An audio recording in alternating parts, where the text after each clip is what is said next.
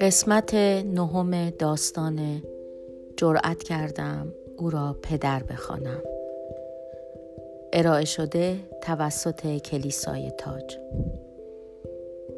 چند ساعت بعد حس کردم که خداوند می‌خواهد مرا از پاهایم بلند کند. او می‌خواست که از جایم برخیزم. نگاهی به بیرون انداختم. چیزی به طلوع خورشید نمانده بود. در حالی که روی تختم دراز کشیده بودم گفتم خداوندا بهشتی که تو از آن سخن می‌گویی می‌تواند چیزی بهتر از این باشد. شناختن تو باعث شادی است پرستش تو مایه خوشحالی است و بودن در کنار تو آرامش است. پس بهشت همین است. نمی‌دانم که آن شب تا صبح توانستم دو ساعت بخوابم یا نه. چیزی نگذشته بود که خدمتکارانم آمدند تا برای لباس پوشیدن کمکم کنند. تا جایی که به خاطر داشتم اولین صبحی بود که حتی یک کلمه از دهانم بیرون نیامد. در عوض فضای اتاق آکنده از آرامش و سکون بود. رایشام در حالی که موهای مرا شانه می‌زد زیر لب شعری را زمزمه می کرد تا به حال چنین کاری از او سر نزده بود. من تمام آن روز را در خانه گذراندم.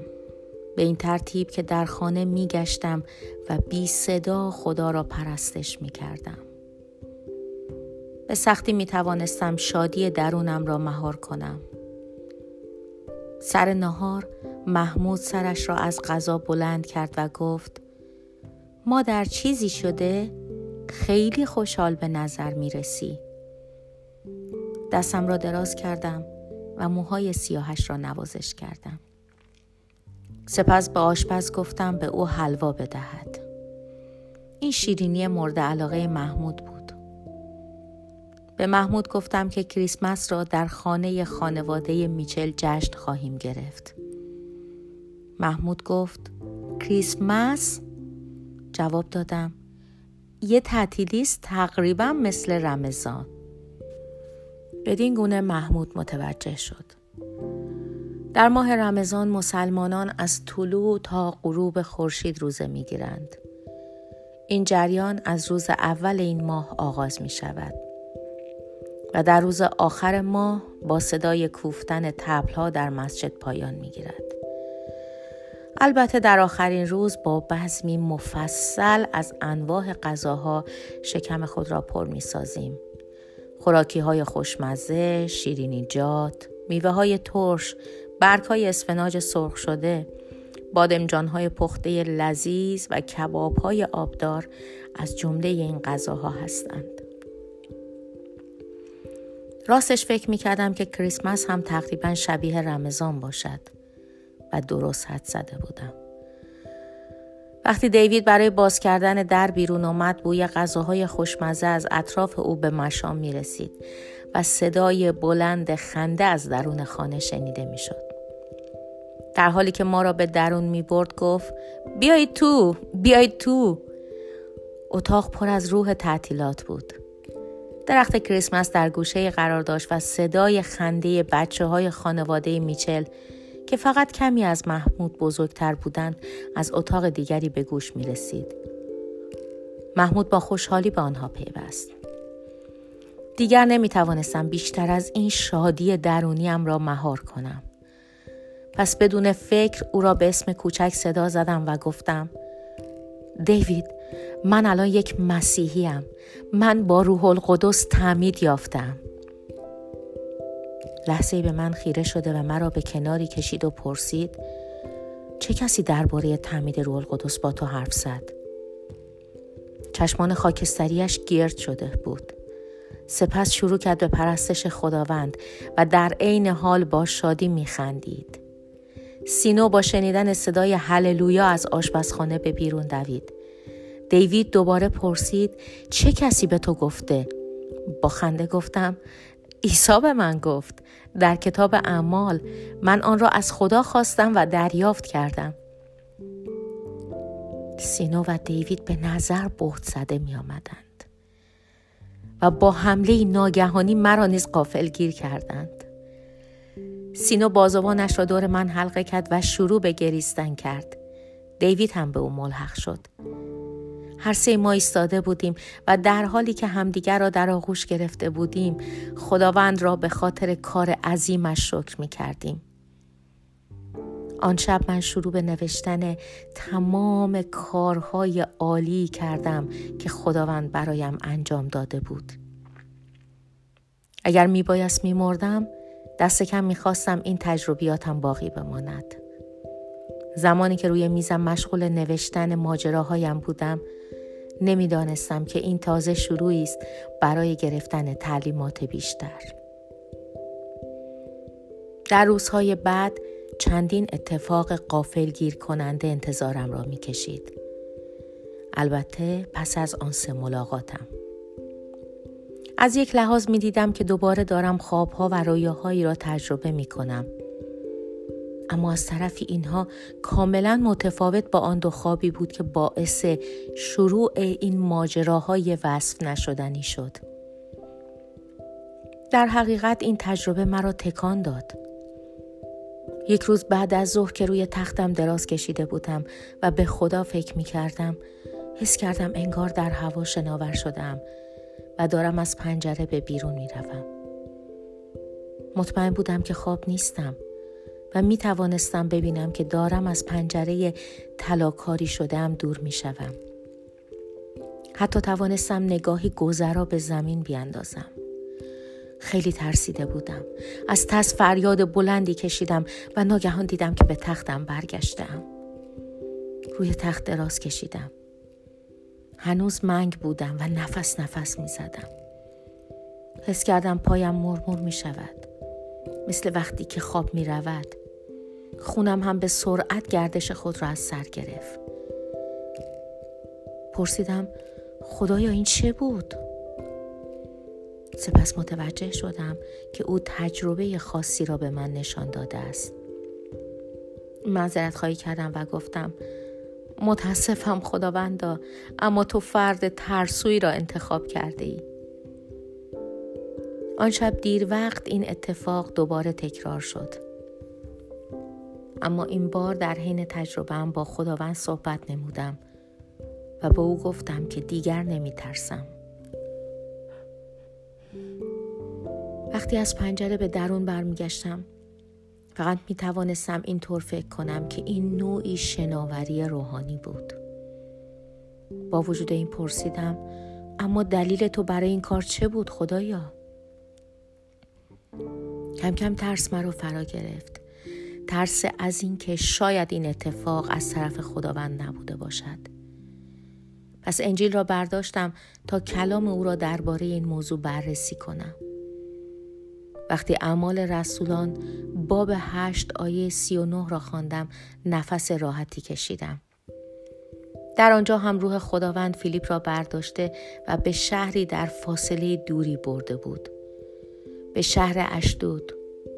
البته بعد از اینکه او آن خاجه حبشی را تعمید داده بود. سپس با خواندن رساله دوم پولس رسول به مسیحیان قرنتوس خیالم راحت تر شد. در فصل دوازده جایی که صحبت از رویاها و مکاشفات خداوند می کرد از روبوده شدن تا آسمان سوم سخن می گفت.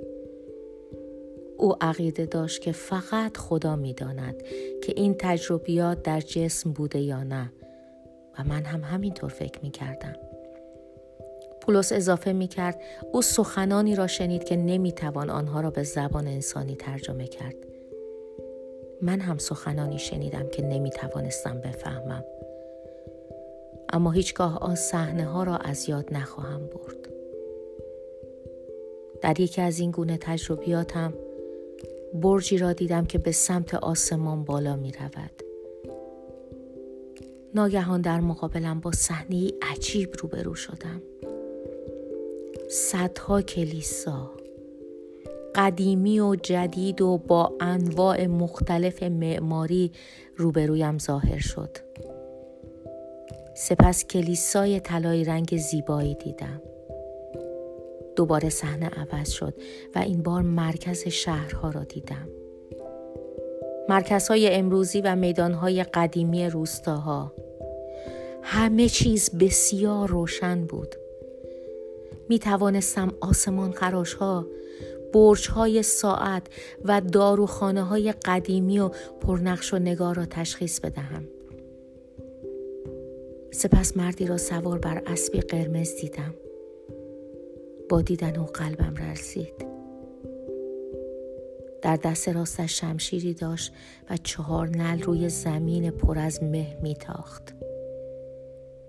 گاهی آنقدر اوج می گرفت که سرش به ابرها می رسید و گاهی سمهای اسبش زمین را می خراشید. حس خاصی داشتم. حس می کردم که این چیزها به دلایل خاصی برای من پیش آمده. دلایلی به خصوص اما هنوز ناشناخته. در حالی که انجیل را میخواندم متوجه شدم که این تجربه کاملا متفاوت با سایر تجربیاتی است که با خواندن انجیل به من دست داده بود. وقتی کتاب را میخواندم چیزی در درونم اتفاق میافتاد به جای خواندن انجیل در واقع با آن زندگی می کردم با آن و در درون آن انگار از درون این صفحات قدم به دنیای دیگر می گذاشتم. به دوران گذشته فلسطین می رفتم. زمانی که عیسی مسیح در جاده های سنگی جلیل قدم بر می داشت او را می دیدم که موعظه می کند او قدرت روح را نشان داد و سرانجام با رفتن بر بالای صلیب تجربه مرگ را با موفقیت پشت سر گذاشت همچنان در کمال تعجب دریافتم که تاثیر انجیل خواندنم را دیگران هم حس می کنند. این را یک روز صبح فهمیدم. زمانی که خدمتکارانم مشغول آماده کردن وسایل آرایشیم بودند. نورجان داشت شانه های نقره‌ای و برس ها را در ظرفشان مرتب می کرد که ناگهان ظرف از دستش افتاد. سر و صدای زیاد ایجاد شد. خود را مچاله کرده بود و چشمانش از ترس گشاد شده بود. می‌دانستم که منتظر است مثل همیشه او را سرزنش کنم. راستش کم مانده بود این کار را بکنم. اما جلوی خود را گرفتم. در عوض گفتم نگران نباش نورجان آنها نشکستند. بعد از آن شجاعت خاصی شروع به شکل گرفتن در زندگیم کرد. تا آن زمان می ترسیدم دیگران به علاقه به مسیح پی ببرند. از یک جهت دلواپس حرفهای مردم بودم. دوست نداشتم مورد تمسخر آنها قرار بگیرم و بلغیس رفتگر نامیده شوم. و البته نگرانی اصلی من خانوادم بود. می ترسیدم مرا ترد کنند. حتی پدر محمود ممکن بود او را از من بگیرد. از طرفی دیگر نگران این بودم که مبادا افراد متعصب آن حکم را جدی بگیرند حکمی که طی آن افرادی که ایمانشان را از دست می دهند می بایست کشته شوند. پایان قسمت نهم